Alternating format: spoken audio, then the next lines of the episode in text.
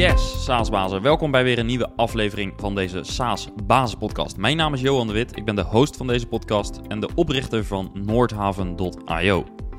We maken deze podcast voor SaaS-bazen.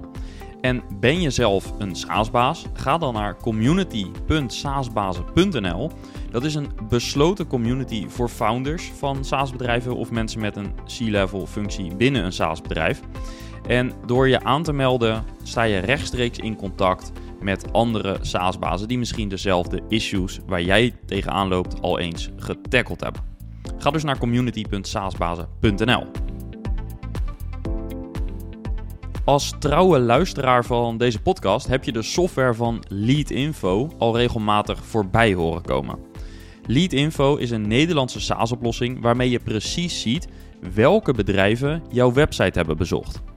Dus als aanvulling op Google Analytics, waar je het gedrag van je bezoekers kunt meten, kun je met Leadinfo ook precies zien welke bedrijven dat zijn. Je kunt het inzetten dus om meer conversie uit je website te halen. Want van de 100 websitebezoekers nemen er in veel gevallen maar 2 tot 4 mensen contact met je op. De overige 96 tot 98 procent, daarmee kom je niet in contact. En met Leadinfo haal je dus het maximale uit je website. En recent organiseerden wij samen met Leadinfo een webinar. En dat webinar kun je nu terugkijken via saasbazen.nl en klik dus even op webinars. Of ga natuurlijk gelijk naar de website leadinfo.com slash saasbazen. Je gaat vandaag kennis maken met Dirk Krijkes.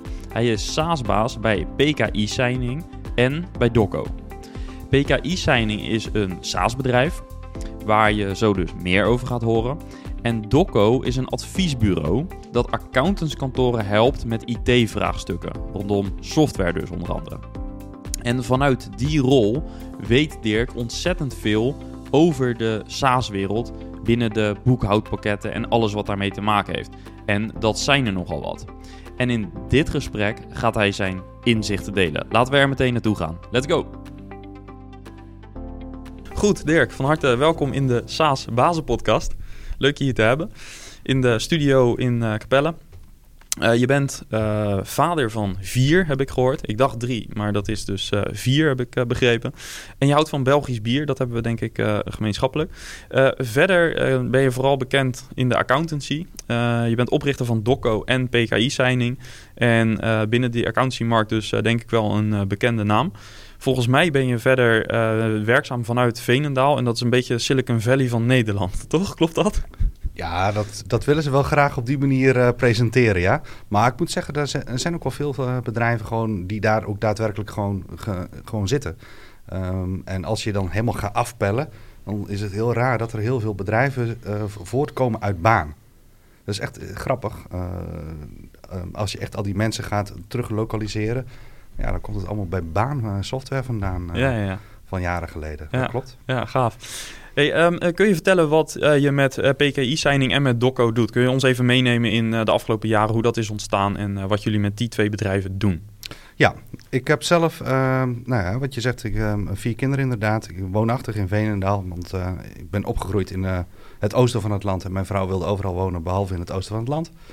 Dus naar Veenendaal gegaan en bij een accountskantoor begonnen. Ik denk dat dat gewoon echt de start is geweest van alles. En binnen dat accountskantoor begonnen eigenlijk als, wat ik wel eens gekscherend zeg, uh, als koffiehaler. Maar altijd zitten denken van ja, als, iets, als we iets doen, dan moeten we het wel kunnen hergebruiken. Nou, in tien jaar tijd heb ik daar uh, ruim gezeten. Um, ja, toch een beetje kapitein Eenoog geworden, zeg maar, op uh, diverse applicaties. En ja, kapitein Eenoog is dan altijd degene die in het land de blinden net iets meer doet. Um, om daar niet al te lang bij stil te staan, uiteindelijk zeg maar toch ja, uh, een aantal grote dingen opgepakt en daarin ook gezegd van we moeten vooruit. Nou, daar kreeg ik niet uiteindelijk de volledige vrijheid die ik zelf zocht. Veel gedaan op basis van XBRL en dat zullen we zeker nog wel een keer bespreken verderop. En um, ja, toen ben ik gewoon op een eerste dag in de maand heb ik mijn contract opgezegd. Zo van, nou, hebben ze nog een maand extra om naar, uh, naar iemand anders te zoeken. Naar een collega gestapt en gezegd, joh, kom, we gaan um, een bedrijf starten. Ja, zegt hij. Maar wat ga je doen dan? Ik zeg, nou, het is leuk. We, we weten veel van techniek. We komen uit accountancy. We gaan al die accountskantoren de komende jaren helpen op het gebied van IT. Maar heb je een businessplan? Hoe ga je dat dan doen? En ik zei, nee joh, we gaan gewoon beginnen. Want het is een gigantische gapend gat. En dat is het nog. We zijn uh, ruim acht jaar verder, nou, bijna acht jaar verder. En toen zijn we gestart met Dokko. En um, nou, veel mensen vragen dan, ja, waar komt nou die naam vandaan dan, Dokko? Ja, dat was de eerste URL die een beetje kort was en nog uh, vrij. Um, nou, voor de mensen die dat uh, niet wisten, bij deze. En uh, de grap is dat we gewoon gestart zijn met eigenlijk één of twee klanten. En we deden gewoon dat ding wat we ook oorspronkelijk deden, zeg maar, bij onze voormalige werkgever. Namelijk gewoon kijken naar processen, kijken welke technieken zijn er. En vooral kijken van welke mensen zijn er. En op die manier daadwerkelijk um, aan de gang gaan zeg maar, met een organisatie om ze verder te helpen. En dan puur specifiek in de branche accountancy. Ja, en je zegt binnen die accountancy, binnen dat bedrijf waar je werkzaam was, zei je we moeten vooruit. Wat bedoelde je daarmee? Wat kon er beter? Um, ik ben in 2008 uh, in aanraking gekomen met een aantal mensen in het spectrum uh, rondom XBRL. Dus dat is financiële XML. En dat is uh, verder gaan leven zeg maar, onder standard business reporting. Dus dat je eenmalige vastlegging meervoudig gebruik hebt. Dus hè, je legt een transactie vast. Um, dat wordt door de accountant wordt dat eh, veelal in de samenstelpraktijk, zoals ze dat dan noemen, wordt dan op een bepaalde manier gerubriceerd. Maar hoe zorg je dan voor als je het daar gerubriceerd hebt, dat het en bij de fiscus komt en bij de Kamer van Koophandel komt. En bijvoorbeeld bij het duo of hè, welke organisatie ergens dan ook op basis van dezelfde vastlegging. Nou, daar zag ik heel veel mogelijkheden. De, uh, potentie is ook heel groot altijd. Alleen de uitvoering daarvan is altijd een lastig ding gebleken. We zijn wel veel stappen verder en we kunnen daar ook al veel meer mee in de markt. Maar ja, daar wilde ik heel veel mee. Ik had in 2010 mijn uh, eigen klantenkring, want die had ik op een gegeven moment ook opgebouwd met mijn eigen assistenten. Uh, hadden we een, een slordig 100 klanten, had ik toen al op XBRL staan. Toen ik wegging, zeg maar in 2013, was dat al het derde jaar. En het ging veel sneller standaardisatie. Standaardisatie levert gewoon tijdswinst op. En dus dat je die tijd op een andere manier kunt besteden. En de grap is dat je dan al heel snel gaat denken van... ja, maar wat kunnen we dan nog meer? En dat is altijd een valkuil voor mij enerzijds.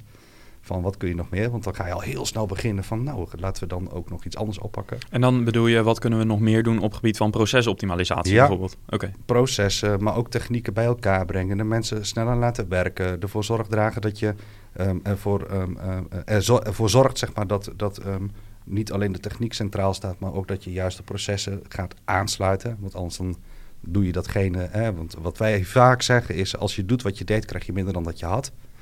Ja, je moet ergens gewoon uh, uh, beginnen.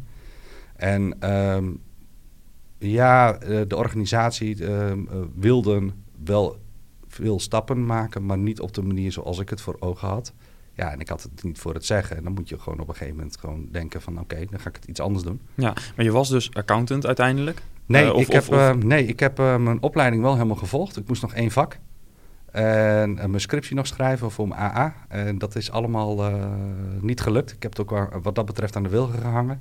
En ik ben een wannabe-accountant, uh, zoals ik dan altijd zeg. Ja, maar even los van dat. Je was dus binnen die, dat accountantskantoor was je dus actief en wel in een, een financiële rol uiteindelijk. Hè, want die opleiding heb je niet voor niks daarom gedaan. Alleen uiteindelijk ging jouw interesse meer naar de procesoptimalisatie en dingen efficiënter doen dan uh, naar uh, nou ja, het opstellen van de jaarrekening. Bijvoorbeeld, ja. ja. Is dat zo? Ja. En waar kwam dat vandaan? Omdat je ziet dat um, als je naar die procesoptimalisatie, als je dat goed voor elkaar krijgt, dat het niet alleen voor de organisatie waar je voor werkt, maar ook voor de klanten wat kan brengen. En dan is het heel moeilijk om te zeggen wat dan precies, want dat, dat, dat is uh, ja, bij de bakker op de hoek iets anders als dat je een bedrijf hebt wat uh, allemaal leden heeft en die dus heel veel bij jou inkopen. Dus dat is weer afhankelijk van de soort organisatie.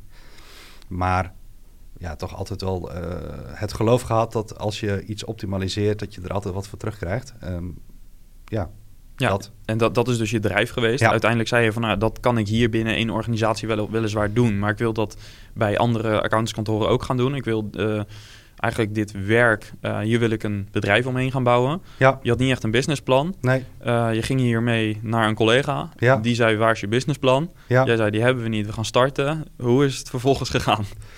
Nou, uh, Reindert, in, uh, zo heet mijn collega van toen en nog steeds mijn huidige compagnon. Dat is zeg maar de perfecte aanvulling van mijzelf, zeg ik altijd. Is dat een andere manier om te zeggen dat hij tegenpol is? Ja, zo mag je het ook noemen. Ehm, we zijn echt tegen Polen, maar we kunnen eh, ondertussen heel erg goed met elkaar. Ehm, dat was in het begin ook wel iets anders. Maar ehm, ja, we zijn ja, op die manier juist gestart om dus complementair aan elkaar, juist de kantoren, die lopen allemaal tegen hetzelfde aan. Gewoon te helpen. En dat zijn we gaan doen, ondanks het feit dat we geen businessplan hadden. Ik dan meer vanuit de hoek, zeg maar echt vanuit accountancy. Dus dat, hè, dat je weet waar is de accountant mee bezig. En Reinder die was veel meer vanuit de technische hoek. Dus, had, uh, dus echt meer vanuit de technische informatica heeft hij gezeten. Ehm, eh, in die rol ook. En dan komt het bij elkaar en dan uh, krijg je een hele mooie samenwerking. En ja, altijd ook gezegd van ja, ja, een beetje cowboygedrag zat er ook wel een beetje in. Hè? Van als er iets niet is, dan, dan, creëren we het zelf wel. Dus daar ook altijd wel mee bezig van eh, wat, wat speelt er nu? Niet alleen nu, nu, maar ook van wat gaat er komen. Dus we zijn in de beginjaren heel bezig geweest ook van wat gebeurt er rondom blockchain, om zo'n mooie, mooie term is te noemen. Maar daar zijn we nu ook wel een klein beetje van aan het terugkomen dat we ook wel weer gemerkt hebben dat je niet bedrijven moet overladen met allemaal nieuwe technologieën. Ga eerst maar eens uh, datgene doen wat je nu doet en doe dat eerst maar eens goed. Ja, zeker in de accountancy kan ik me voorstellen. Want er komen al genoeg uh, fintech-bedreigingen en dat soort dingen heel de dag in het nieuws misschien. Waarbij je denkt van ja, uh, hoe moeten we daarin mee? Laten we als eerst zorgen dat we een efficiënte praktijk hebben. Is het niet zo dat bij heel veel accountancy-praktijken uiteindelijk een van de belangrijkste metrics is van hoe declarabel zijn we? Ja, is dat zo? Ja. Dat hoor je namelijk altijd. Ehm, is, is dat ook de pijler waarop jullie zijn gaan zitten met, met Doco? Dat je van, oké, met onze dienstverlening, hè, met jullie advies, met hoe wij je techstack kunnen inrichten, uh, kunnen we helpen aan declarabiliteit. Hoe zag die eerste pitch eruit? Nou, nou, de eerste pitch, dat, dat, dat was gewoon een klant die ik al bediende, zeg maar, meenemen van het kantoor waar ik zat. Ehm, maar op een gegeven moment hebben we vooral gezegd van ja, uh, ze vroegen aan ons vooral van hoe hebben jullie dat bij dat kantoor toen gedaan? Want dat was echt wel een succes. En dan ging het met name met het invoering van een portaal. Dus hè, hoe ga je dus communiceren met klanten tussen de accountant en uh, zijn of haar klanten. En wij hebben daar vooral het, uh, het onderdeel mens daaraan toegevoegd. Dus dat we dus intern echt naar ambassadeurs zijn gaan zoeken. Interne draagvlak hebben gecreëerd. Mensen op een, een sinaasappelkist zetten vanuit de directie. Die helemaal niks met digitalisering te maken hadden. Daar kregen we juist onze vragen over. En de grap is als je bij een accountskantoor binnenkomt, afhankelijk weer van de grootte, want dat maakt het juist heel erg moeilijk. Um, ze willen heel erg proactief naar klanten toe uh, bezig zijn.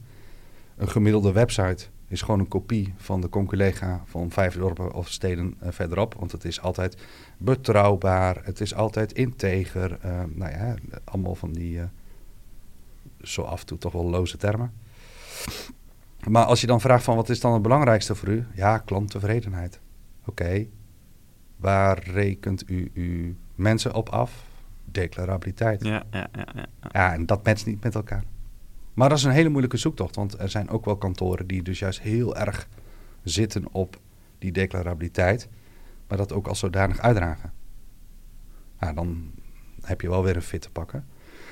Ja, en weet je, uh, terug naar jouw vraag eigenlijk van wat is je pitch geweest? Nou, wij hebben echt gezegd van zorg ervoor als accountantsorganisatie dat je altijd als je een verandering ingaat, dat je echt weet waarom je het gaat doen. Dus dat je kunt vertellen, hè, dus de waarom-vraag kunt uh, vertellen. Wat is je pijn om op te lossen? Want je moet niet beginnen met veranderen om veranderen, want dan is het gedoemd te mislukken. Maar de, um, daarin komt direct ook weer een moeilijk punt, denk ik. Nou, nu wordt het misschien een beetje warrig, maar ik ga, ik ga het even uitleggen. Um, de urgentie van een accountskantoor is eigenlijk nog niet eens zozeer dat het slecht met ze gaat. Of, want uh, de meeste kantoren verdienen, of, uh, verdienen gewoon hun boterham en een goede boterham. Maar um, ze hebben meer werk als dat ze mensen hebben. En het aantrekken van nieuwe mensen is best lastig. En sowieso mensen die dan ook nog eens een keer in de techniek stappen kunnen zetten. Dus veel over is dan toch gekeken naar een stukje automatisering. Maar dat is een trigger die natuurlijk anders is als dat je echt pijn voelt van ik moet veranderen. Want als ik die verandering niet inga, dan komt er niks. Be bedoel je dus ook dat de, je, je kunt verschillende soorten triggers hebben, ja. verschillende soorten urgentie. Uh, eentje is gewoon een bepaalde visie hebben op marktontwikkelingen en daar uh, de kar op willen trekken. Dus we zeggen van oké, okay, de, de, hele markt gaat hier naartoe. wij stellen eh, dit als doel voor onszelf en daar gaan we op innoveren. Dus we moeten, we willen graag nieuwere technologie, we willen voorloper zijn. Dat is het ene deel. En het andere deel is, die, die zijn noodgedwongen, moeten ze met tools aan de slag, omdat ze anders hun werk niet afkrijgen. Ja. zijn dat de twee speelvelden? Ja, en dan, er komt nog wel een derde bij. Stel dat je een organisatie hebt met 100 man. Je hebt vijf fannoten die in een partnerstructuur zitten, waarvan de drie met pensioengerechtigde leeftijd zijn. Of er is er net eentje toegetreden die wat jonger is, uh, nog een aantal jaren mee moet. Die heeft een andere visie als die andere uh, die er zitten. En um, ja, ik zeg wel eens een beetje om iedereen een beetje op te porren van... ja, het is een samengeraapt zooitje op basis van vaktechniek. En het zijn geen people managers. En uh, wat, wat is nou je visie? Dus dat is ook nog wel een, een, een punt wat uh, naast de twee die jij al noemt die terugkomt, zeg maar, dat er dus mensen echt daadwerkelijk een verandering in gaan. Ja, en uh, wat is nu vandaag vanuit DOCO de propositie? Dus wat doen jullie nu vandaag? Nou, wij helpen accountantskantoren naar een digitale omgeving. Hm. Dat is zeg maar in één zin uh, het helpen naar een digitale omgeving. En, maar wij worden gevraagd voor grote transities, dus echt gewoon grote trajecten die meerjarig zijn, maar ook voor hele specifieke kleine onderdelen. Dus je kunt ook bij ons gewoon terecht voor optimalisatie van je AVG-dossier. Of een kleine vraag rondom. Ja, uh, je kunt het eigenlijk zo gek niet bedenken of we krijgen het wel. Ja, gewoon om een tool te implementeren. Dus welke ja. tool moet ik hebben? Ik heb drie opties. Welke, ja. is, wat is jullie advies? Ja. Oké. Okay. Um, daarnaast heb je nog een... Ik ga er even snel doorheen en straks gaan we ongetwijfeld meer de diepte in. Maar even voor de luisteraar om een beeld te krijgen bij dus je activiteiten. De DOCO heb je geschetst. dus helpen van accountskantoren naar digitale omgeving. Daarnaast heb je de SaaS-oplossing PKI-signing.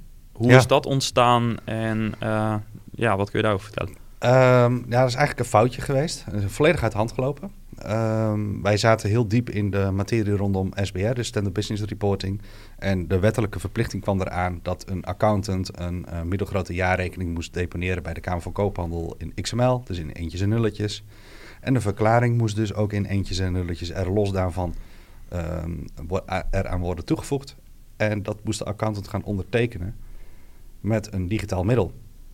Op basis van dus in dit geval een beroepscertificaat. En toen was er eigenlijk niet een oplossing die dat kon. Um, toen ben ik samen met een collega, uh, in dit geval Mark Bisschop, um, zijn wij gaan nadenken van ja, hoe kunnen we dit doen? Zijn we gaan zoeken in een markt van is dit er? Nou, dat was er niet. En toen hebben we zelf maar iets gebouwd. En dat is um, enorm uh, geëxplodeerd. Want we, we, konden dat toen doen. We waren de eerste die dat uh, hebben gedaan uh, bij een van de Big Four kantoren met de eerste deponering. Ik kreeg al heel snel de vraag, ja is leuk. Maar kunnen jullie dan ook niet iets doen op het gebied van PDF? Toen zeiden nou nee, dat gaan we niet doen joh. Weet je, PDF is eindig. naar de toekomst toe gaan we alles op XML doen. Maar toch redelijk bezweken onder de druk. En hebben dat PDF-stukje er ook maar bij gebouwd nou, ik doe er een beetje laconiek over, maar zo bedoel ik het niet aan zich. Maar dat is erbij bijgekomen. Toen zeiden van ja, maar dit wordt een probleem. Want we hebben een microservice die iets kan ondertekenen op basis van XML of op, op, hè, dus, het, het XADIS uh, gebied of het PADIS gebied. Hè, dus dat is het PDF gedeelte. Maar we hebben een adviesorganisatie. En toen hebben we ja, eigenlijk rigoureus het besluit genomen: oké, dat trekken we uit elkaar. We zoeken er iemand bij, die wordt algemeen directeur. En wij trekken ons zeg maar als personen vanuit Docom een beetje terug. En dat is natuurlijk gelukt. Dat is in die zin gelukt dat de, de uh, dat heel goed heeft gedaan. Maar die is uh, om persoonlijke redenen is die bij huis komen te zitten.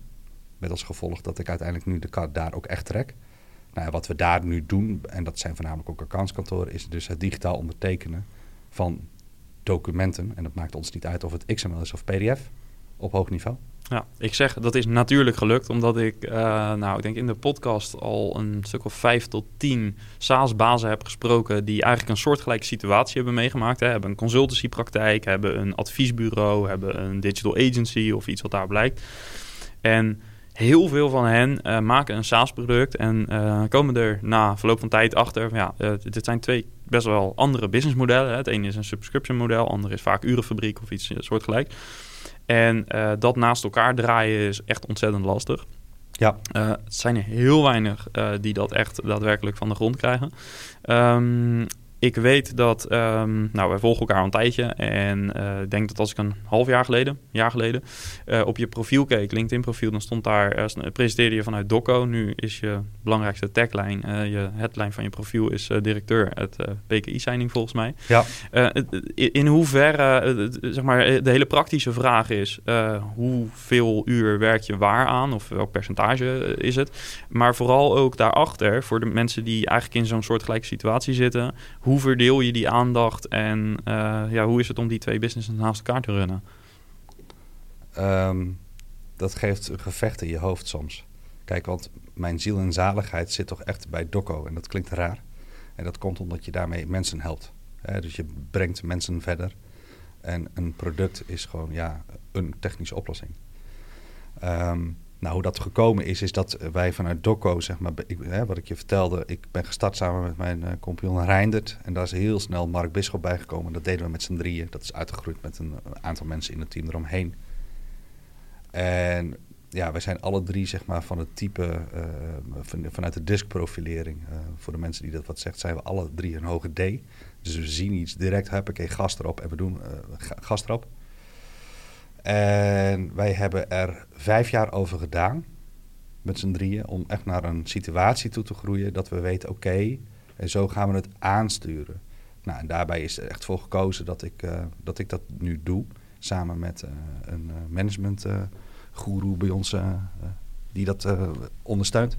Dus dat doen we met z'n tweeën en dat doe ik zowel voor Doco als voor PKI.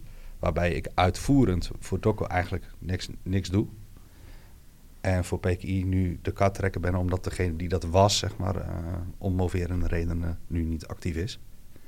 Dus die tagline is inderdaad veranderd. Heb ik heel lang over gedaan om dat overigens te doen. Want wij zitten altijd zeg maar, in de discrepantie van enerzijds hebben we een adviesorganisatie die heel bewust zegt van je moet objectief ergens naar kijken. Ja, want brengt het jullie onafhankelijkheid niet in? Uh, Zeker. ja? En de enige wat je daaraan kunt doen is vertellen waarom je het hebt gedaan. En dat was uh, in het begin heel makkelijk. Er was gewoon niets anders. Maar nu zijn er misschien andere oplossingen die dit ook doen. Ja. En dan moet je heel eerlijk vertellen waarom je het gedaan hebt. En dan, uh, weet je, als ik dan losga van wat Peky Signing exact doet... ten opzichte van de concurrenten zoals ze nu oppoppen... Uh, althans, dat ze zeggen dat het voor ons de concurrenten zijn... dan kun je ze nooit één op één vergelijken... Maar het is gewoon een kwestie van uitleggen. En uh, ondertussen geef ik ook altijd aan van wij zijn een on, on, ja, echt, het is onafhankelijk wat wij zeggen. Alleen op het gebied van digitaal ondertekenen hebben we sterke voorkeuren. Maar wij hebben vanuit Docker nog steeds klanten die wij juist bij de concurrent ook neer hebben gezet of neerzetten. Omdat ze op dat moment gewoon daar betere, een betere fit hebben. Ja. En als je dat niet doet en je bent daar niet eerlijk in en je bent daar niet transparant in ja, dan is je naam weg en is je business weg en dan uh, kun je wel stoppen. Ja. Ik uh, denk terug aan het begin van het gesprek waarin je zei... ik werkte bij zo'n accountantsorganisatie en daar uh, had ik heel veel drijf... en het motiveerde mij om vooruit te gaan. Het woord vooruit gebruikte je, maar het ook dus om te innoveren... dingen slimmer in te richten. Ja. Dat ben je gaan doen met Doco. Alleen op een gegeven moment kom je denk ik uh, in een uh, volwassenheid met Doco, met een groter team, wat je zelf al zegt, dat je niet meer dagelijks misschien in gesprek bent met uh, accountants, maar dat je meer aandacht hebt voor het aansturen van de organisatie. Klopt dat? Nou, dat valt gelukkig mee, want dat is niet echt waar we op zitten te, te naar zitten te kijken. Ja, voor mij geldt dat wel dat ik het algemene stukje een beetje mee meepak. Maar de rest van de mensen binnen Doco, dat zijn allemaal zelfstandige professionals die dus enerzijds en hun eigen broek moeten ophouden qua sales, om zo maar te zeggen. Dus hun eigen klantenportefeuille moeten uh, beheren. En ook zelf dus um, op uh, upspeed moeten blijven als het gaat over vakkennis. Dus van wat gebeurt er bij de leveranciers? Um, waar lopen de accounts tegenaan? Um, hoe zo zorg je ervoor dat je daar die fit ook houdt? En daarin heb je administratiekantoren met drie, vier mensen. Dat is een heel ander verhaal als dat je bij een Big Four kantoor, zeg maar, met duizenden mensen een opdracht uitvoert. Ja. En dat is voor ons het moeilijke, dat we heel moeilijk binnen DOCO goede adviseurs krijgen. Want je moet en, en, en snappen. Dus je moet en de accountancy snappen, en de markt snappen, en ook nog wel iets met techniek hebben. Ja, en dus ook het menselijke aspect snappen, want het, stukje change management zit er zelfs misschien een beetje in. Ja, volledig. Ja. Uh, als je bij Doco ziet staan, dan zie je dus ook staan Doco IT en verandermanagement. Ja, ja. ja. Als we uh, dus hebben over jouw, uh, jouw rol, hè, dus je, je bent enerzijds heb je dus een productbusiness en anderzijds dus met Dokko de adviserende rol. misschien gewetensvraag, maar waar ligt jouw hart dan meer? Want je klinkt voor mij uiteindelijk ehm, de, de, meer als een productman als je uh, bij de introductie aangeeft, ja, processen optimaliseren, en dat is wat je in essentie doet met zo'n product. Ja. En een ander uitleggen hoe die zoiets moet doen, is nog altijd heel anders dan het zelf kunnen uitvoeren binnen bijvoorbeeld je, eh, eh, je eigen organisatie. Ja, ehm, ja, dit is inderdaad een, een vraag die iets verder gaat. Als ik puur naar mezelf kijk, heb ik uiteindelijk het meeste lol in mensen verder helpen. Dus dan zou ik dus echt wel bij het doco-stukje blijven. Maar ik kan mijn ziel en zaligheid nu helemaal in een product leggen om te laten zien, kijk, zo zou het ook kunnen en dit is veel beter. Dat doen we dus ook. Met als gevolg dus dat daar het heilige vuur in gaat zitten. En dat je heel enthousiast bent over het product wat je hebt. Omdat je en de kennis van de markt hebt, maar ook al die leveranciers kent. Ja. Maar dus ook al die valkuilen kent waar je tegenaan gaat lopen. Dus dat je ook weet van oké, ehm, ehm, ik heb op een gegeven moment moet ik even een stapje terug doen. Zodat een van de grotere leveranciers eerst kan aanhaken, zodat je weer verder kunt. En ja, wij weten natuurlijk dat we ergens ook wel eens bij een aantal leveranciers waar we voorheen opdrachten voordeden of meededen, of dat ze wel eens klant, uh, dat ze bij een klant zeg maar een opdracht gegund kregen. Ja, die vinden ons nu een beetje een pain in the ass, omdat we een stukje business afpakken voor hun gevoel. Ja, dat is wel leuk balanceren. Maar als je echt aan mij vraagt van uh, met het uh, pistool op je hoofd van je moet nu kiezen, ja, dan zou ik uiteindelijk toch wel weer naar het stukje advisering binnen Dokko gaan. Ja. In die end. Ja, dat zit er gewoon in. Ja, intrinsiek. Hoewel Peky Signing zeg maar als product wel waanzinnig is hoor. Ja, ik uh, zie het ook aan je lichaamstaal gewoon. Ja. Weet je dat er uh, volgens mij uh, echt, het is volgens mij echt een. Misschien, nou, zoektocht is misschien niet het goede woord, maar misschien een soort balancing act van het, ja. Het, ja, dat is het oprecht. Want uh, mijn collega heeft heel lang gezegd... Dirk, zet er nou neer dat je directeur bent bij PKI Signing. De buitenwacht wil gewoon zien wie dus de kop van Jut is. Als ze uh, heel lang mee gewacht. En ja, dat heeft hiermee te maken. Maar anderzijds, joh, weet je, het product wat we hebben is gewoon uniek. Uh, wat we hebben is gewoon gaaf. En dus daar ben ik dan ook wel heel erg warm voor, hoor. Dus dat... Ja, ook dat zie ik. Ja. cool. Um, in deze podcast probeer ik ook altijd op zoek te gaan naar kennis die jij hebt, die ik niet heb, maar die ook uh, andere luisteraars misschien uh, zouden kunnen gebruiken. Nou, nu heb jij door jouw positie met Doco echt heel veel inzicht in de accountancymarkt. In hoe gedraagt die markt, maar ook hoe kijkt een accountant aan tegen innovatie. Waar is zo iemand naar op zoek? Waar is zo iemand bang voor? wat voor uh, soorten oplossingen doen het goed. Echt in, van, van, van strategisch naar heel praktisch van welke tool doet het nou goed.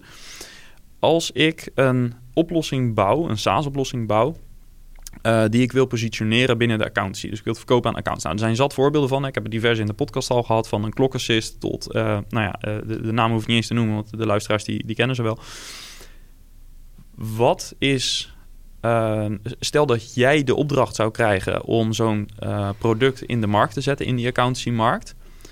Wat zie jij als belangrijkste succesfactor? Tijd. Als in de tijd nemen. Ja, uh, wij hebben heel veel mensen en ook een aantal die in de podcast geweest zijn, hebben bij ons aan tafel gehad. Van joh, ehm, hoe kijken jullie tegen de markt aan? Waar moeten we op letten? En dan zeg ik altijd, hoe lang is je adem? Want uh, voordat je ingeburgerd bent binnen de accountancy, dat duurt gewoon echt een aantal jaren. Want je moet de mensen leren kennen. En een gemiddeld accountantskantoor, als je een product wil verkopen, dat zeg ik dan ook tegen iedereen, dat duurt gemiddeld minimaal een jaar. Nou, dan heb je een start-up met een leuk uh, innovatief product. En je moet een jaar wachten. Ja, dat vinden ze moeilijk. Dus dat geef ik direct mee.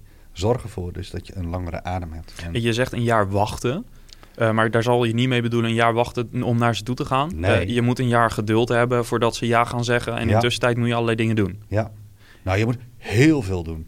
Je moet um, ervoor zorgen dat je, je naam bekend wordt. Je moet ervoor zorgen dragen dat de techniek op orde komt. Want dat, daar schort het ook nog wel eens aan. Je moet heel goed weten waar ze mee bezig zijn. Uh, want een accountant is natuurlijk een speelfunctie zeg maar, binnen het MKB. En daarom is het zo interessant voor zoveel softwareleveranciers om juist daar te starten. Want je zou dan zoveel meer kunnen. Hè? Dus als je een, luchtkasteel gaat bouwen over een product, dan kun je heel veel via een accountant eventueel doen. Maar een accountant moet het begrijpen. Het is een, veelal een stereotype mens. Niet allemaal, hè, maar veelal. Ze kijken de kat uit de boom. Ze beginnen altijd, want daar zijn ze heel erg goed in. Naar uh, return on investments gaan ze kijken. Ja, het is leuk dat ik iets uh, nieuws moet betalen. Eh, er gaat geld uit. Wat levert me op? Het zijn rekenmeesters. Zeker. Ja. Um, plus je moet gewoon weten hoe de hazen lopen, zeg maar. Want er zijn gewoon her en der wat allianties, zeg maar. Uh, de ene partij doet het wel met de een en de andere doet het met de ander. En dat is uh, door de geschiedenis zo ontstaan. Nou, je ziet daarin nu een enorme krachtenwerk, uh, twee bolwerken die als krachten nu aan het werk zijn. Zeg maar. Enerzijds de Exacthoek, anderzijds de Visma-hoek. ja. ja. weet je, de, het is nu eten of gegeten worden, zeggen we wel eens in ten. Maar dan moet je als nieuwkomer echt snappen wat er gebeurt. En dat is gewoon heel erg moeilijk. En het allerbelangrijkste wat ze nodig hebben op dat moment is tijd. En niet om te gaan wachten. Nee, je moet heel veel doen. Maar voordat je echt de eerste klanten binnentrekt, ben je echt wel een jaar verder. Dus je hebt een runway van een jaar zeker nodig. Zeker. Ja. ja. En uh, nou, jij hebt dan bij PKI, uh, ik ga een aanname doen, maar ik denk dat die vrij safe is. Uh, je had natuurlijk al heel veel contacten in die markt vanuit je doco-praktijk. Dus bij PKI signing was dat wat makkelijker, neem ik aan. daar hadden we één ding mee. En dat heet een wettelijke verplichting. En ah, die urgentie. De, Precies, en dan komen we weer. De urgentie was niet zozeer omdat iemand het nou heel erg cool vindt om biometrisch via een uh, gezichtsherkenning een document te ondertekenen. Ja, het zal ze voor zijn. Maar ze moesten. Ze moesten iets aanleveren voor hun klanten. En als een accountant ergens hard voor loopt, dan is het voor hun klant. Want dat moet. Dus daar hadden we, in die zin hadden we de wind mee. En natuurlijk, wij weten nu exact waar ze tegenaan lopen, wat ze heel graag willen hebben. We weten dat ze dus naast het aanleveren van de Kamer van Koophandel het heel graag ook naar de banken willen hebben. Dat het, um, en dan wordt het even technisch, dus dat als je een document hebt wat ondertekend moet worden voor een middelgrote jaarrekening, dat je ook een rendering, dus een visuele weergave van die XML wil hebben. Je wil weten um, uh, of het wel uh, veilig genoeg is, hè? want je mag niet zomaar iets ondertekenen. Dus iemand moet een certificaat krijgen en dat certificaat wordt gecheckt of je bij de MBA lid bent. Of je niet toevallig nog een enkeltje open hebt staan bij de MBA is de brandsvereniging. Uh, ja. ja. Dus uh, de identiteit, want daar gaat het in essentie om. De identiteit van de ondertekenaar wordt ook helemaal onder de loep genomen. Ja, wij weten waar ze tegenaan lopen. Ja. En uh, kunnen daar, daar in die zin enorm gebruik maken van onze kennis uh, vanuit DOCO. Ja. En voor start-ups die dus nu die runway nodig hebben, die dat ja, um, als jij daar opnieuw weer even in de keuken mag kijken en je mag ze als interim manager, whatever, mag je ze helpen, moet je ze helpen, om uh, binnen dat jaar die tractie te krijgen binnen de markt. Um, nu zal het een beetje verschillen wat voor tool het is misschien, hè, maar laten we zeggen dat het een oplossing is die accountants nodig hebben om hun klanten te bedienen hoe zou op hoofdlijnen die blueprint eruit zien? Dus wat zijn echt de cruciale stappen die je dan gaat zetten om aan het eind van het jaar dan in ieder geval te zorgen dat je die sales cycle, dat je die, die deals kunt closen? Eén ehm, is tijd investeren in kennis van wat, uh, wat een accountant doet. Maar ga dan niet helemaal zo ver dat je uh, alles begrijpt, want het is een opleiding van acht jaar uh, voor sommigen of langer. Um, twee, zorg ervoor dus dat je een aantal basale dingen echt geregeld hebt. Um, en dan denk ik aan um, waar staan je gegevens? Is het veilig genoeg? Um, wat is je exit-strategie? Dus van krijgt men zijn data terug daadwerkelijk op het moment dat je weer stopt? Hoe zorg je ervoor dus dat je dus uh, daaromheen een stuk certificering krijgt? En dat is wel iets wat de meeste mensen gewoon domweg overslaan slash vergeten. Maar vergeet niet een accountant is bezig met, uh, uh, dat is een trusted advisor, hè, dus het gaat over vertrouwen. En waar ze altijd een nummer van maken is van ja, waar staat de data? En ze hebben ook wel een beetje geleerd van alle negativiteit die veelal in mijn ogen onterecht overigens over een beroepsgroep heen komt. Maar ze gaan je dus echt vragen waar staat je data en is het veilig genoeg? Ja, en als ik dat allemaal op orde heb, dus ik heb de data goed in Nederland opgeslagen, allemaal redundant en nou, het is allemaal helemaal goed aantoonbaar. Ik heb ISO-certificering misschien zelfs en ik, ik eh, maak me druk om eh, zeg maar alle privacy en om, om helemaal GDPR-proof te zijn en noem het allemaal op. Um, dan moet ik dus ook vertrouwen winnen. Hè? Dus ik moet uh, zorgen dat ik zichtbaar ben, dat zei ja. je net ook al. Uh, wat zijn verder nog uh, beïnvloedingsfactoren om zo'n deal uiteindelijk te, beklink, te beklinken, zeg je dat zo?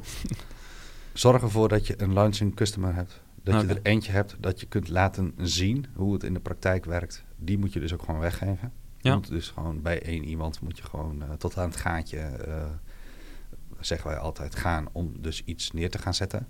Want de markt kijkt ernaar. Ja, mooi voorbeeld. Ehm, echt, ehm, zonder dat de mensen het weten dat ik het nu ga zeggen. Maar ehm, je hebt in België een groot bedrijf dat heet Silverfin. Ja. Misschien ook wel een keer leuk om hier uit te nodigen. Ja, ken ze wel. Ja, ja.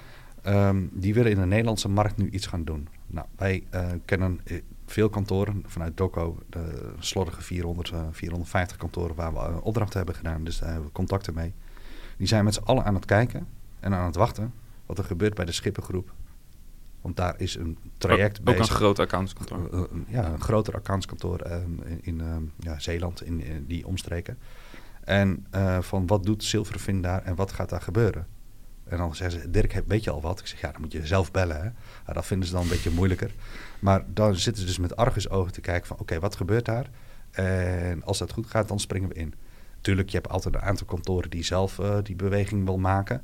Maar dat zie je gewoon echt gebeuren. Dat kantoren dus aan ons vragen van... joh, eh, weet je toevallig hoe het daar gaat? En eh, ja, dus zorg voor een launching customer... waar alles gewoon fantastisch werkt.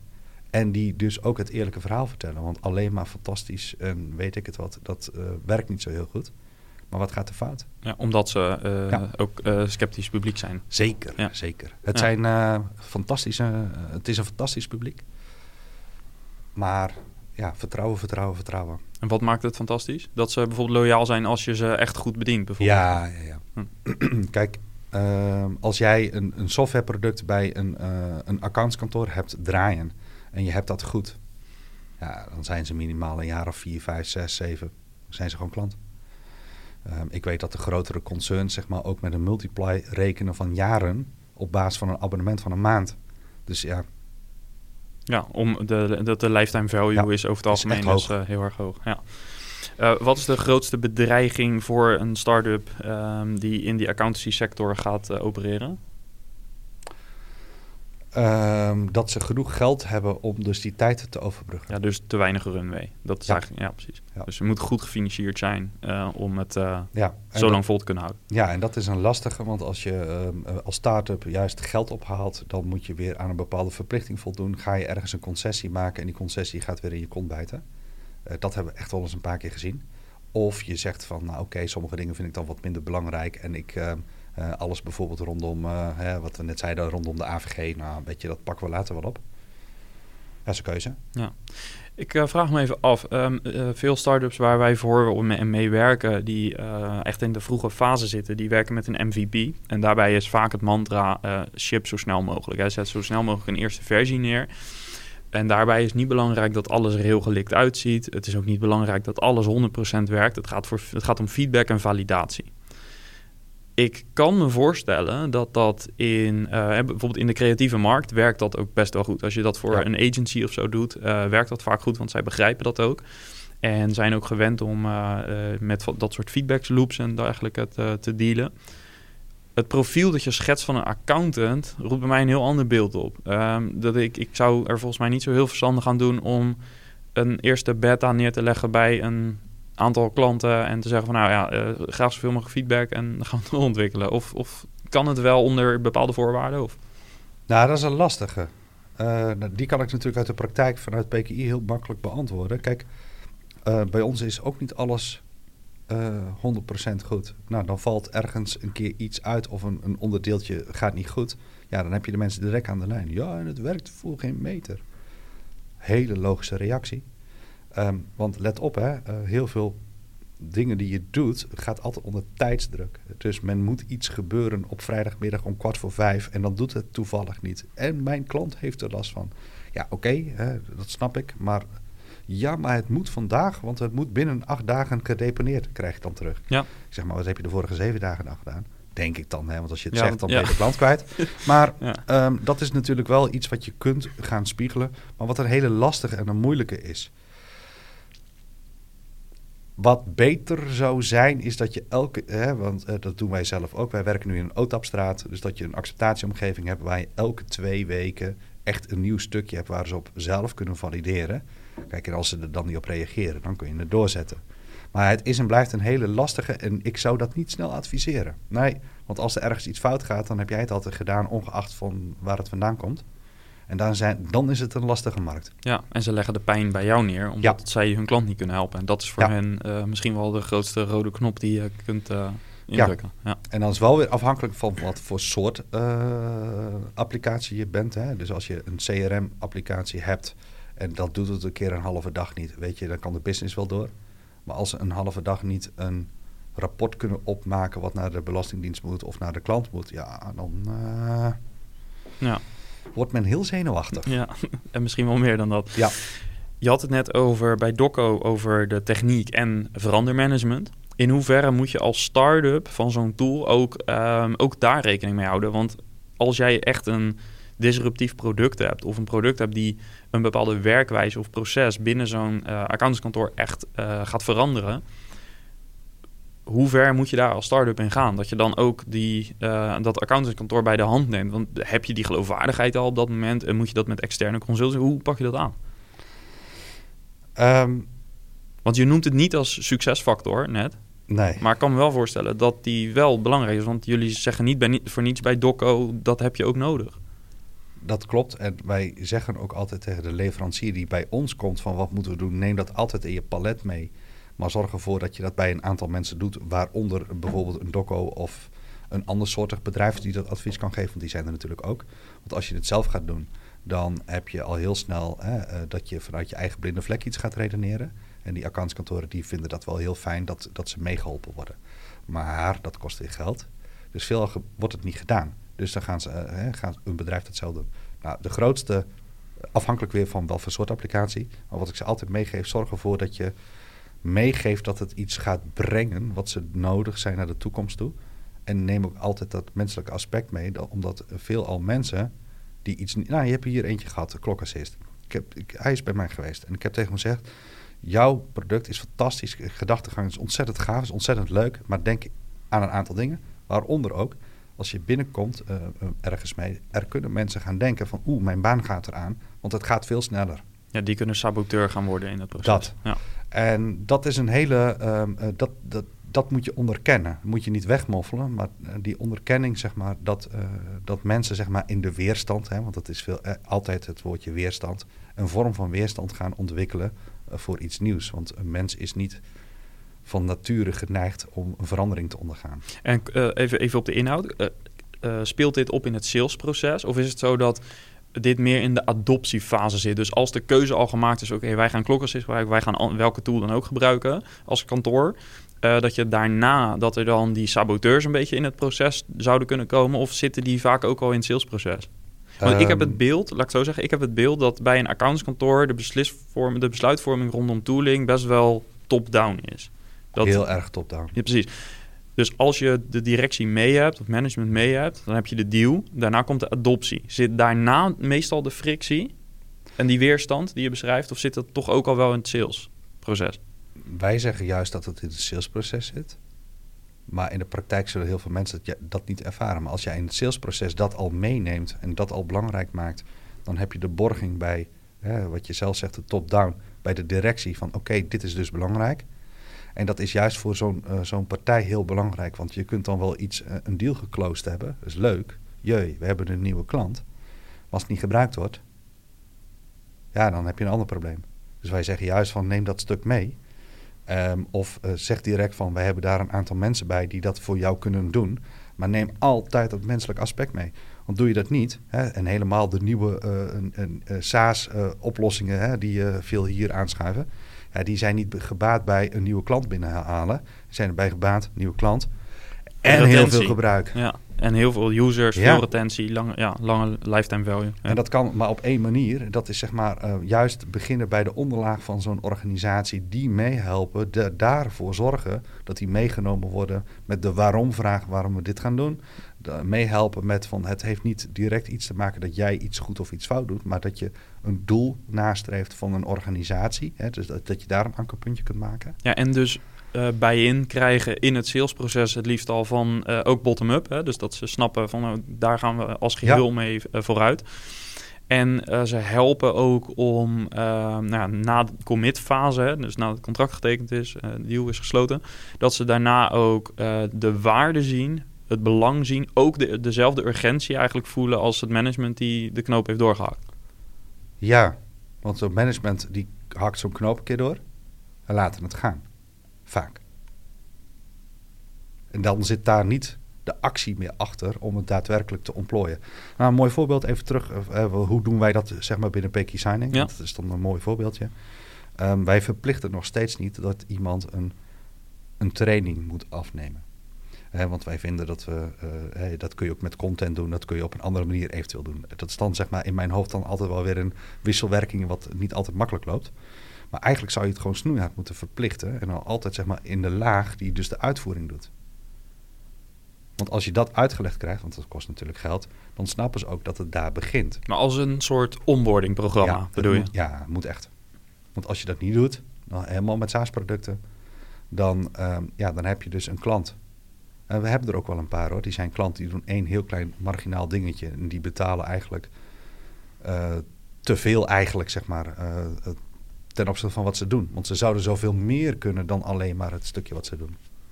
En dat is voor, start, voor startende SaaS-producten in de accountancymarkt is dat een hele moeilijke balanceren tussen van oké, ik heb nieuwe klanten nodig, want ik wil geld, want mijn investeerder of ik heb. Dat is gewoon heel moeilijk balanceren. Ja, dus eigenlijk als je de handtekening hebt, dan begint eigenlijk het spel pas echt. Dus nadat ja. je hebt na een jaar vechten, heb je een handtekening binnen. Ja. En dan moet je nog gaan zorgen dat je dus erbij in krijgt in de hele organisatie. Um, Oké, okay, dus uh, het betrekken van bottom-up uh, en, en top-down, dus uh, beide kanten op, dat is belangrijk. zorg dat je, ze, dat je goede trainingen klaar hebt staan. Um, wat zijn succesfactoren van, voor de wat meer de lange termijn? Dus als je eenmaal binnen bent.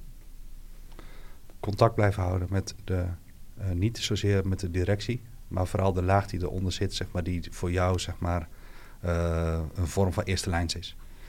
Zorg er dus voor dat als er iemand is die de techniek voor een organisatie doet, dat je daar altijd bij uitgelijnd bent. Maar ga dus niet alleen maar bellen als er een ticket is, maar zorg er ook voor dus dat je dat procedureel doet. En zou je dus kunnen zeggen dat een self-service product binnen accountancy, dat jij daar niet in gelooft? Dat je altijd... Uh, dat is heel moeilijk. Ja? Ja. Zijn er wel voorbeelden van bedrijven die dat succesvol hebben gedaan? Oeh. Echt helemaal self-service? Mm -hmm ken ze eigenlijk niet. Nee. Dus account management is cruciaal. En dat kun je natuurlijk, het hoeft niet altijd een bakje koffie te zijn. Hè? Helemaal in coronatijden is dat natuurlijk lastig. Maar laat weten, vooral laat weten dat je hun markt snapt en dat je daarop anticipeert. Weet je, er zijn hele mooie voorbeelden geweest zeg maar, van, uh, van, van grote marktpartijen die uh, actief waren in de accountancy. Gewoon echt gewoon de grootste stack hadden binnen de markt die zijn stilgevallen. Daar hoor je dan heel weinig over. En zijn gewoon hun marktpositie als marktleider gewoon kwijt. Ja. Echt bizar. Door, niet door een slecht product, maar door te weinig accountmanagement en contact. Uh, relatiebeheer. Contact, relatiebeheer. Ja, kijk, veel gaat het wel hand in hand. Hè? Dus dat ergens iets met uh, weinig, uh, weinig aandacht voor je eigen klanten is vaak ook wel gepaard met uitmelken van de applicatie zonder innovatief daarop door te gaan. Maar het is gewoon zo belangrijk. Ja, ik denk dat het heel belangrijk inzicht is. Want ik spreek dus echt natuurlijk heel veel SaaS-bazen. Ook uh, van scale-ups, maar ook natuurlijk start-ups. En de focus ligt vaak heel erg op het product, wat begrijpelijk is. Dan op het eigen team, of soms omgedraaid. Hè. Eigen team is natuurlijk super belangrijk. Uh, marketing, sales. Maar dit gedeelte is uh, niet de typische SaaS-gedachte zoals die ook een beetje uit Amerika natuurlijk komt. Nee. Self-service, uh, geen telefoonnummer op je website, dat soort zaken. Um, dus een SaaS-product in de accountancy-markt positioneren vraagt echt om uh, een aanpak die de accountant zelf ook naar zijn klant gebruikt. dus relatiebeheer, contact, vertrouwen. Ja. ja. Ik ken best wel wat SaaS-bazen die hier wat aan gaan hebben, denk ik. Nou, ik, ik, ik, heb vorige week, nee, twee weken terug een, een klant aangesloten. Um, die heb ik al vier jaar lang geholpen met een klein dingetje. En dan zei hij, Dirk, kun je me nog even helpen? Want ik moet nog, ik zeg, is goed. Als je iemand helpt, krijg je ook altijd wel wat terug. Maar dan moet je dus wel weten waar het over gaat. Kijk, en dat is gewoon uniek voor ons dat wij gewoon het geluk hebben dat we in zo'n branche zitten. Ook voor PKI Signing is het dus heel erg fijn dat je zoveel weet. Wij zijn nu ook een beetje over de branche heen aan het kijken naar notariaat, advocatuur, hè, de grotere uh, markten, omdat we een paar hele specifieke dingen hebben. Maar dan merk je direct, oei, andere markt, minder kennis toch van de processen. Je weet dus net iets minder om dus de mensen mee te nemen in uh, kennis en kunde. Um, en ja, dan, dan is het al wat moeilijker praten, want dan ga je het alleen maar puur over het product hebben. Ja. En wij zeggen dus ook heel vaak, zeg maar vanuit PK Designing, van um, wij hebben een technisch product. Tuurlijk, we zijn er super trots op en wij vinden dat state of the art en ook gewoon beter als de rest van uh, de, de concurrenten. Maar u krijgt vooral een kennispartner. Dit is precies wat ik in de voorbereiding op dit gesprek, uh, wat me ook opviel. Op jullie website van PKI Signing staat op de homepage volgens mij, als je een beetje naar beneden scrolt, staat al vrij snel in beeld. Jullie hebben volgens mij drie uh, bullets naast elkaar staan.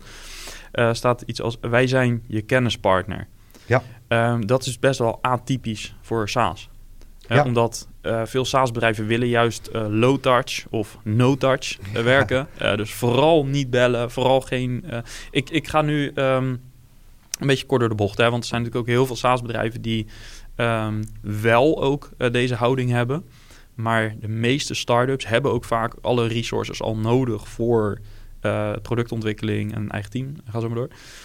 En zijn juist weinig bezig met nou, bijna de, de, de customer succes al, de, die fase zeg maar, mm -hmm. in de consultancy.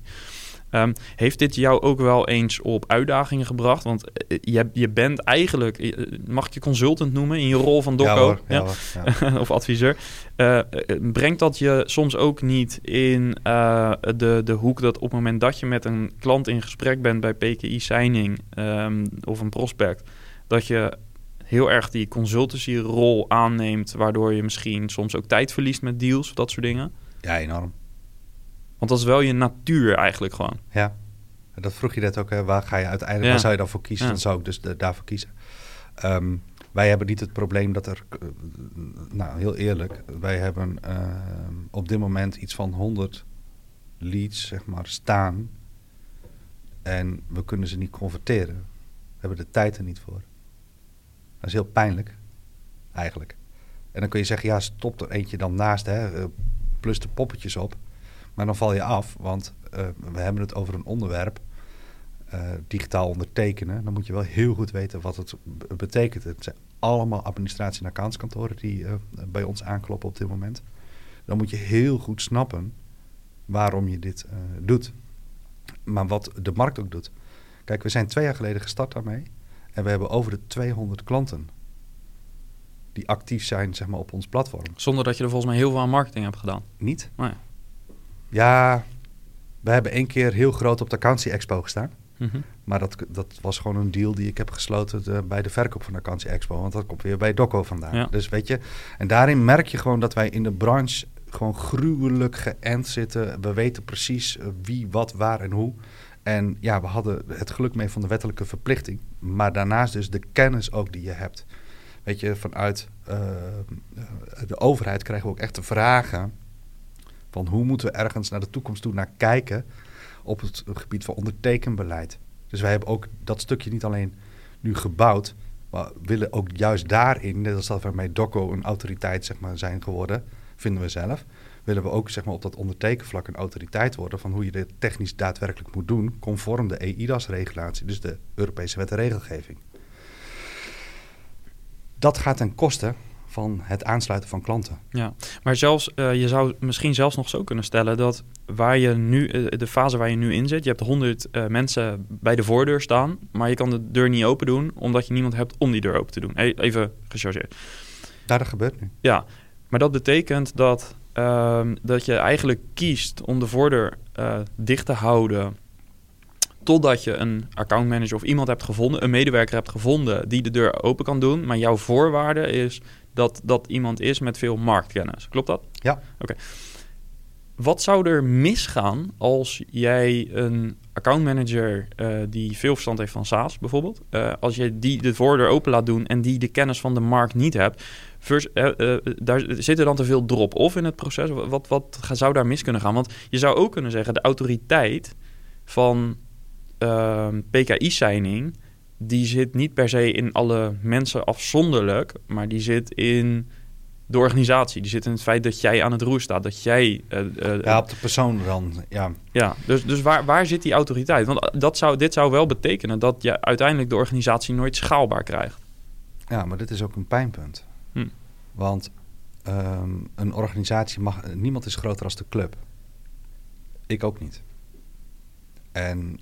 Um, dat is, uh, twee jaar terug heb ik een open hartoperatie gehad. Dus toen viel ik er zelf uit en toen ging de hut ook gewoon door. Dus ik weet dat het gewoon doorgaat. Maar dit is wel moeilijk om uh, dit gewoon goed te delegeren.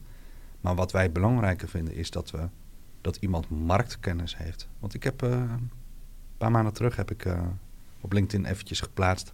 Ik zoek iemand voor sales die mijn rol over moet nemen. Nou, dan krijg je heel veel reacties. Ik ben met een paar mensen wel in gesprek. En dat gaat wat langzamer, want uh, als je zoiets doet, dan moet dat ook wel. Hè, uh, dan moeten ze snappen. Maar het allerbelangrijkste is dat iemand weet wat de markt doet. Een beetje uh, kennis op digitaal ondertekenen, daar kan ik iemand wel aanleren. Ehm, of je wel of niet gedreven bent in sales, dat heb je wel relatief snel. of onder de knie of bewezen. dus dat is niet zo heel erg. Maar daadwerkelijk drie jaar lang de adem hebben om dus bij een top 30 kantoor ze eerst te helpen en daarna pas aan te sluiten, dat moet je kunnen. Ja. En dan moet je weten waarom het zo lang duurt. En dan niet direct in de hik schieten van ja, ik moet mijn bonus halen of iets dergelijks. Hè, want dat zit er dan vaak achter. En dan doorduwen. Want het gevolg is dus dat je een ontevreden klant hebt. Een hele moeilijke um, eh, gedoe in mijn hoofd is dat, zeg maar, om voor zorg te dragen. Ja, kan ik me waar, voorstellen. Waar doe je wijs aan? Hè, nou, wat we nu wel hebben gezegd is, uh, we hebben in januari, februari, dus dit tijdsperk, nu, zijn we geen nieuwe dingen aan het ontwikkelen. We zijn niks anders aan het doen dan alle stapjes die wij intern hebben, nu ook te automatiseren. Hè? Dus ja. ervoor zorg te dragen dat er geen menselijke handeling meer in zit. En dat gaat op dit moment hard. Dus zometeen is het wel zo als een klant de handtekening gezet heeft op een digitale wijze op hoog niveau, zoals wij dat uh, belangrijk vinden. Um, dan zorgen we er ook voor dus dat ze geautomatiseerd een klantomgeving krijgen uh, bij ons in het platform. Dat ze geautomatiseerde stappenplannen krijgen hè, um, waar heel veel videocontent in zit. En ook direct afhankelijk in welke hoek ze zitten. Van joh, schakel met een partij A, B of C. Natuurlijk komt daar Doco natuurlijk ook weer bij in voor, maar ook uh, andere adviesorganisaties die dat nu oppakken. Daar zijn we een partnerprogramma voor aan het opzetten. Door, daardoor zorg je ervoor dat je team klein blijft, maar de kennis wel geborgd is. Ja, je moet ergens voor kiezen. Ja. Heel lastig. Kijk, en daar komt nog iets bij. Um, er zit geen investeerder achter Peking Signing. En dat is mijn persoonlijke dingetje een beetje. Ik wil ook gewoon niet hebben dat daar en nou, hele discussies al met mensen over gevoerd hoor. Moet je niet een keer een pivot, hè, want ik, dat soort termen leer ik dan weer uit jouw podcast. um, moet je dat gaan doen? En dan denk ik, ja, dan kunnen wij onze eigenwijze rol die we al die jaren hebben gedaan, wordt dan wel een beetje aan banden gelegd. Dus in zekere zin sta ik dan mijn eigen groei weer in de weg. Weet je, Johan, dat is lastig. Je zou ook kunnen zeggen, je staat de groei in de weg door um, 100 mensen buiten de deur te laten staan. Ja, maar ik heb liever iemand naar binnen op een juiste wijze als dat ik iemand nou. weet je, ik heb nu ook een paar klanten die eigenlijk te vroeg begonnen zijn met PKI signing. En die zeggen: het is een prachtig product, maar dat ging niet goed, dat ging niet goed, dat ging niet goed. En die zullen heel erg lang vanuit een negatieve houding ergens naar kijken. En is dat een gevolg van het feit dat je ze te weinig aandacht hebt kunnen geven? Dus dat is het probleem wat je nu eigenlijk eerst wil oplossen en daarna pas uh, de mensen binnenhaalt. Ja. Ja, precies. Ja. En dat is atypisch. Dus ik zit ook altijd wel eens met atypisch naar jullie pod ja, naar de podcast te luisteren. Want sommige dingen herken ik gewoon heel erg of juist niet. Maar ja, dat is ook weer atypisch ten opzichte van wat wij met Doco doen. Hè? Maar ja, aan de andere kant, daar leer je wel gruwelijk veel van. En uh, zolang ik eh, elke maand nog gebeld word door partijen die zeggen van... joh, sta je in de verkoop? En dan vraag ik, waarom dan? Nou, gewoon in, eh, interesse. En ehm, ehm, zou je dat willen? En dan vraag ik altijd, welke partij dan? Nou, dan krijg je 9 van de 10 keer geen eh, antwoord op. Dan zijn we denk ik goed bezig. Ja, het is natuurlijk ook een luxe probleem, denk ik, uiteindelijk, onderaan de streep. Ehm, ja, nou ja, weet je wat het is? Wij groeien op dit moment elke maand met de recurring revenue. Hè, want dat is ook zo'n mooi ding wat ik van jou geleerd heb, MRR. Ehm, eh, met minimaal 10% op dit moment, al maanden achter elkaar. Met dezelfde users. Ja. Dus de usage Nee, per account gaat gewoon omhoog. Het gaat gewoon omhoog. Ja. En wij kunnen nog zoveel meer bij onze bestaande klanten qua het, het uitbreiden van. Ehm, wij zijn eh, bij een van de Big Four kantoren nu aan het uitrollen. Als dat nu in essentie vanuit elke laag gebruikt gaat worden. Met elke document wat het pand verlaat. Ja, dat is echt bizar. En, maar elke keer grijpen we terug op de basis. Waarom doen we het? We willen elk document wat het, eh, wat het pand verlaat, XML, PDF, moet gekwalificeerd de deur uit. En dan zeggen ze, ja, maar moet het per se gekwalificeerd? Nou, nee, het moet niet. Je zou ook een andere typologie kunnen doen. Maar we leggen uit wat het risico dan is. En dat je een risico heel makkelijk kunt mitigeren als je het middel toch al hebt. Ja. En dat is taal, het mitigeren van risico's, wat een accountant heel erg goed begrijpt en daarop in, eh instekkert en dus doorgaat. Nou ja, en dan hebben we gewoon de gelukkige omstandigheid dat we als enige op dit moment eh, iets hebben ontwikkeld dat we, zoals dat noemen, remote qualified signing kunnen toepassen. Ehm, en dat houdt dus in dus dat ik biometrisch via mijn telefoon een gekwalificeerde handtekening kan zetten. En Zoals dat kan eh, niemand. fingerprint, face ID. Dat Ja. soort ja precies. Ja. Eh, goeie, hele goede ontwikkelingen. Ehm, ik moet de tijd een beetje in de gaten houden, want we hebben een, eh, ja, een soort van een deadline straks. Ehm, er zijn nog heel veel dingen die ik wil vragen, maar ik moet een beetje keuzes gaan maken. Over de meeste dingen hebben we natuurlijk wel gesproken. Ehm Accountancy Expo is misschien nog wel even leuk om over te hebben. Dat is een initiatief wat jullie hebben eh, genomen een aantal jaren geleden. Eh, wat was daar de gedachte achter? Ehm, nou, heel plat gezegd, hoe zorg je ervoor dat een accountantskantoor daadwerkelijk bij een, bij een, een leverancier die in de accountancy actief is, eh, bij elkaar komt, omdat men gewoon niet weet hoe het, hoe het werkt. En vooral ook voor de, voor de leveranciers in de markt. Hè, van hoe zorg je ervoor dat ze daadwerkelijk gekwalificeerde leads krijgen om daadwerkelijk met de mensen te praten die ertoe doen. In plaats dat ze op een congres staan. En, nou, toen hebben we gezegd, nou weet je wat we doen? Dat gaan we gewoon zelf doen. Hè? is eigenlijk hetzelfde hoe Peking Signing is ontstaan. Beetje cowboygedrag. Weet je, we doen het zelf wel. Ehm, toen we begonnen, zijn we, hebben we met heel veel moeite hebben we 40 leveranciers bij elkaar gekregen. Ja, maar wat ga je doen dan? Nou, Dokko bestond nog maar een jaar. Hè, dus je moet dan best wel van goede huizen komen. Nou, we hebben 40 eh, leveranciers gekregen. En dat waren softwareleveranciers. Allemaal, ja, softwareleveranciers. Dus hè, de, eh, de Unit Force, Exact en eh, dat soort clubs. Maar ook de kleine start-ups zaten er een paar tussen. En daar hebben we onze focus op gelegd. Dus dat we zeiden van ga vooral eens kijken naar, naar de innovatie die er is. Ehm, en daar hebben we ook heel veel klantcontacten weer eh, mee opgedaan. Nou, dat hebben wij ehm, opgezet. En eigenlijk is het gewoon een, een doldwaze marketingstunt eh, 2.0 geweest. Want daar ging zoveel tijd in zitten. Want wij zeiden van ja, het moet over innovatie gaan. Dus wij gaan de mensen die innovatie hebben, gaan we in het zonnetje zetten. En die zorgen we ervoor dat ze dus in de picture komen te staan. Maar dan willen we niet hebben dat de update V12.6 zeg maar dan op meegenomen wordt als zijnde innovatie. Nee, je moet echt iets laten zien. En als je dan echt je serieus genomen wordt en je wil op het podium staan, is goed. Maar laat maar zien dan. En dat moet als eerste daar. Dus hè, daar ging een, een, een behoorlijk gewicht van uit. Na het tweede jaar waren we bijna verdubbeld. En de bezoekers die kwamen, die mochten ook niet zomaar naar binnen of zo. Eh, je moest dus echt ehm, eh, of betalen, of je moest zeg maar specifiek uitgenodigd worden. Maar specifiek uitgenodigd hebben we zodanig gedaan dat dat alleen maar een bepaald type mens kon zijn. Ja. Nou, op een gegeven moment eh, ging er zoveel tijd in zitten dat wij ehm, in het derde jaar waren we daar al rustig, zeg maar. In eh, september begonnen we al, zeg maar, voor juni, het jaar erop, om alles voor elkaar te krijgen. Nou, toen hadden we al richting de 100 eh, leveranciers. En een aantal keren was Alex van Groningen al bij ons geweest. Nou, de beste man is jongsleden overleden. Ja, Maar- vorig jaar hè? ja. En die zei, Dirk, zegt hij, ehm, ik wil dit graag eh, van je overnemen, want dit zou heel goed in mijn visie passen naar de toekomst toe.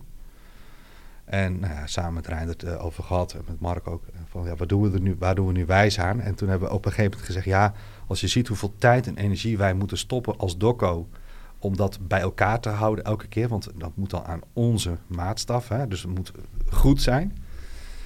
Nou, toen hebben we het uiteindelijk verkocht ehm, aan Alex van Groningen.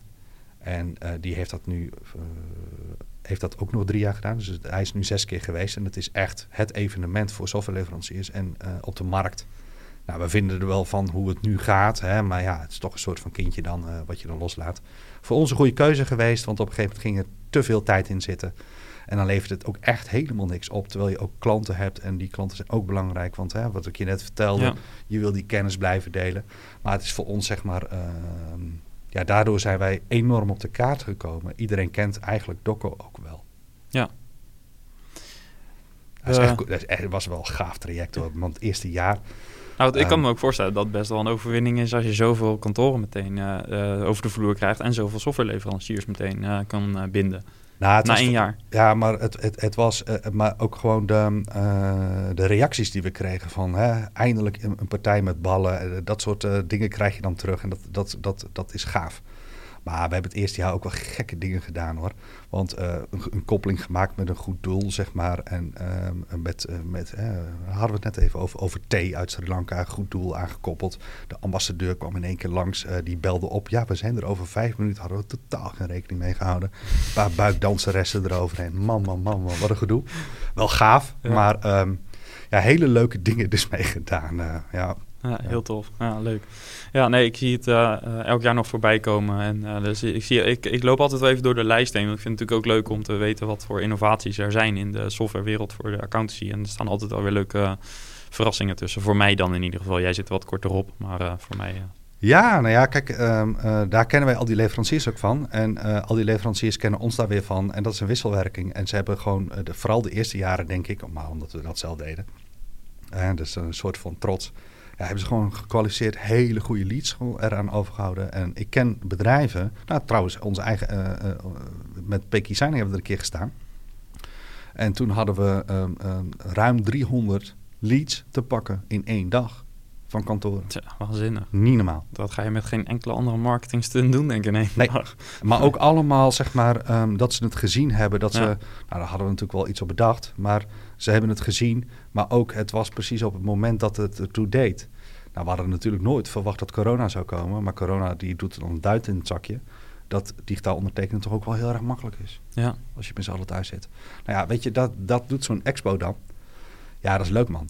Ja. Ze hebben wel eens meer van die doldwaze dingen gedaan. We zijn nu bezig met een uh, nieuw initiatief. Uh, dat heet um, uh, Power Platform voor Accountants. Dus alles wat te maken heeft met Power BI, weet je, alle partijen kennen we, maar echt de ontsluiting om die data, alles op dezelfde manier, op dezelfde wijze, op dezelfde manier qua connectiviteit te krijgen.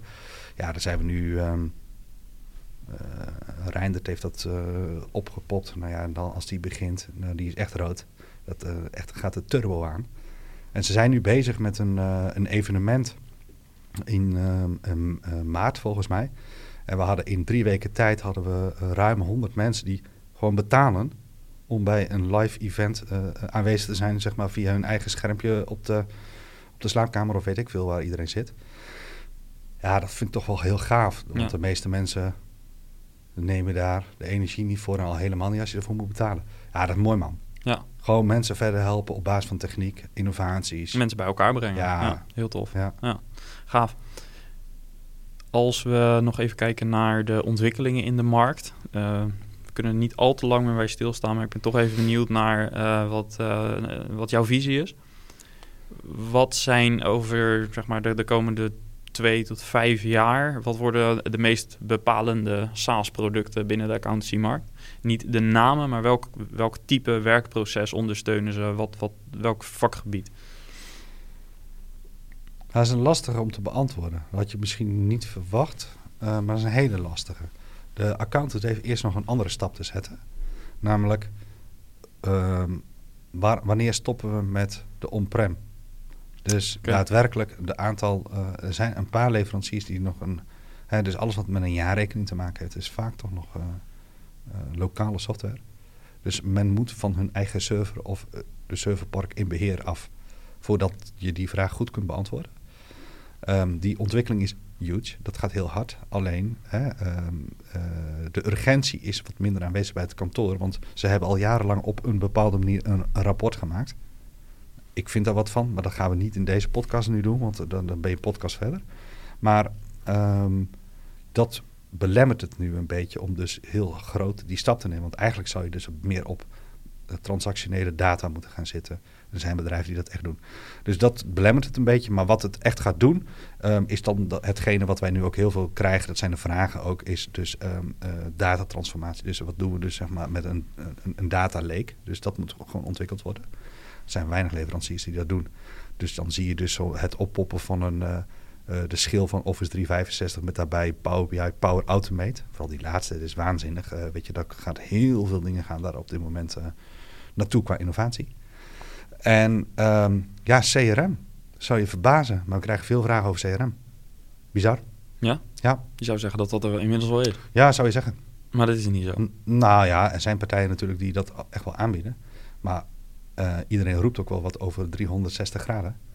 Maar dat is er nog niet echt. Hm. En dat is wel een hele leuke ontwikkeling. En dan komen er heel veel dingen bij elkaar. Want uh, wat ga je dan doen met WWFT? Wat ga je dan doen, zeg maar? WWFT? Uh, ja, het gaat over uh, de identificatie van mensen. Dus je mag ja, de wet voorkomen van witwassen en fraude. Oh, ja. dat, dat stuk. Dus je moet dingen vastleggen van een persoon voordat die klant mag zijn. Ja, hoe doe je dat nu? Dat wil je terug laten vallen in je CRM. Maar ja, je wil je debiteuren wil je hebben. Je wil als de, de, de klant uh, belt, wil je direct zeg maar een op-op iets. En, uh, ja, en je werkt natuurlijk met, met je klanten. De ene klant die daar draait de administratie misschien in exact, de andere ja. in Twinfield, de andere weer een ander platform. Dus dan, ook dat moet je op een bepaalde manier gaan koppelen, neem ik aan. Ja, maar dat wil je weer los hebben van je CRM, ja. want dat wil je daar weer niet hebben. En nou man, uh, dus op dat vlak is gewoon heel veel bezig. En, ja. Hm. En ja, digitaal ondertekenen, dat is niet omdat ik hier nu toevallig sta omdat we Peky Signing hebben, maar dat is echt hot. Dat is, echt, ja. dat is niet normaal. Ja. ja. Alright. Ik heb uh, aan de vorige SaaS-baas gevraagd welke vraag ik zou uh, moeten doorgeven. En uh, de vraag was van Pim Graafmans. Um, waar krijg jij energie van? Hij noemde ook de, de glinstering in je ogen. Waar krijg je echt glinstering van in je ogen? Wanneer ga je naar huis en dat je weet, ik heb hier energie van gekregen? Als ik een dag heb wat helemaal geen enkele afspraak in staat. En aan het einde van de dag dat ik een andere ondernemer geholpen heb die zomaar is ontstaan. Ja, dat vind ik, dat vind ik machtig. Uh, zonder dat je weet dat je gedrukt wordt in een bepaald uh, stramien. Maar dat je aan het eind denkt van potverdorie, ik heb die uh, toch wel een heel mooi en die kan verder. En dat vind ik toch wel heel erg gaaf. Gaaf, ja. Cool. Welke vraag moet ik aan de volgende gast stellen? Ehm, ja, ik weet natuurlijk niet wie de volgende gast is. Ze, het is een dame, vrouwelijke ja. SaaS-baas. En ze heeft een platform, een SaaS-platform in de uitvaartbranche. Wow. Dat zal ook wel... Nou, oké. Okay. Um, ja, nou, ik had namelijk iets in de... Nou, dat is dan de vraag voor de, die daarna komt. Hè? Mm -hmm. Want uh, ik had namelijk wel iets in mijn hoofd al, uh, terwijl jij dat uh, zei. Kijk, ik zou eigenlijk willen vragen... waarom zou je langer werken als acht uur op een dag? Oké. Okay. Maar om dat nu bij een uitvaartbranche te doen, dat is namelijk, dat vind ik niet helemaal netjes. Mm, zij ze werkt niet voor een uitvaartbedrijf. Oh, ze, ze ja. biedt tooling voor oh. uitvaartbedrijven, onder andere. Dus. Ja, waarom zou je meer werken als acht uur per dag? Okay. Dat je, je kunt je hele leven nog werken en alles wat je vandaag niet afkrijgt. Morgen is er weer een dag. Ik ben benieuwd naar haar antwoord. Ik ook. Ik ga je overvallen met de laatste vraag die jij niet leuk vindt, maar ik ga hem toch stellen. Heb je een tip uh, een bepaalde resource, iets wat een SaaS-baas zou moeten lezen, kijken, luisteren, iemand, een persoon? Uh... Nou, dat is niet direct mijn cup of tea. Uh, ik wist het. Mijn werkwijze. Nou, wat, wat mij heel erg heeft geholpen, is altijd onbevangen met iedereen het gesprek aangaan. En het rare is als je dan branche overstijgt of overstijgt met mensen praat, je leert er altijd wat van. Ja, en wat ik zelf veel doe, is uh, een podcast zoals uh, Saasbazen luisteren. Uh, dat is niet om jou nu een ferie, je weet wat te stoppen. Maar gewoon, dat geeft ook heel veel inzichten. Kijk, daar zitten verhalen bij die enorm aanslaan. Of die ik heel erg leuk vind. Hè. Bijvoorbeeld, je hebt hier een keer een ziffer gehad. En dan denk ik, haha, wat hij zoekt, dat heb ik. maar oké. Um, maar je hebt verhalen die ik wat minder vind. Um, ja, maar ja, dat, dat is het hele leven ik ben niet degene die uh, boeken opzoekt of wat dan ook. Um, ik heb nooit leren leren. Dus doen vooral. Hè? Het is doen, geen businessplan schrijven en business bouwen. Juist. Ja, mooi. Uh, vind ik het mooi om mee af te sluiten. Bedankt voor je tijd, voor je nou ja, inkijkje in de markt. Ik denk dat iemand die in de accountancymarkt iets wil gaan doen met SaaS, dat dit zo ongeveer de masterclass is geworden. Uh, mogen mensen jou benaderen? Altijd. Hoe doen ze dat? Um, nou, ze kunnen mij uh, vinden natuurlijk op LinkedIn onder de naam Dirk Krijkers. Um, ze kunnen mij een mailtje sturen. Um, maar ik denk dat het makkelijkste is om dat gewoon even te doen via de LinkedIn-pagina. Mijn nummer staat er gewoon bij. Bel me gewoon op, laat een voicemail achter en ik bel eigenlijk altijd terug. Het kan soms een dag duren, maar ik bel eigenlijk altijd terug. Dat is mijn manier van praten uh, en communiceren. Mail ben ik wat uh, slecht in. Weten ze gelukkig ook intern. Uh, ik kan wel een mailtje sturen, maar Dirk doet er toch niks mee. Dus bel gewoon. Ja. Top, dankjewel. Nogmaals dank. Ja, graag gedaan. Alright, en dat was dus weer een interessant gesprek met heel veel waardevolle informatie voor SaaS-bazen. Of je nu in de financiële wereld ook actief bent, of misschien ook in andere markten, ik hoop dat je er iets aan gehad hebt. Wil je in contact staan met andere SaaS-bazen zoals Dirk, meld je dan aan voor de community via community.saasbazen.nl. En tot slot, ik vind het altijd super tof om te lezen wat jij als luisteraar van de podcast vindt. Dus laat een review achter in, de, uh, ja, in jouw favoriete podcast-app. En dan voor nu tot volgende week. Ciao.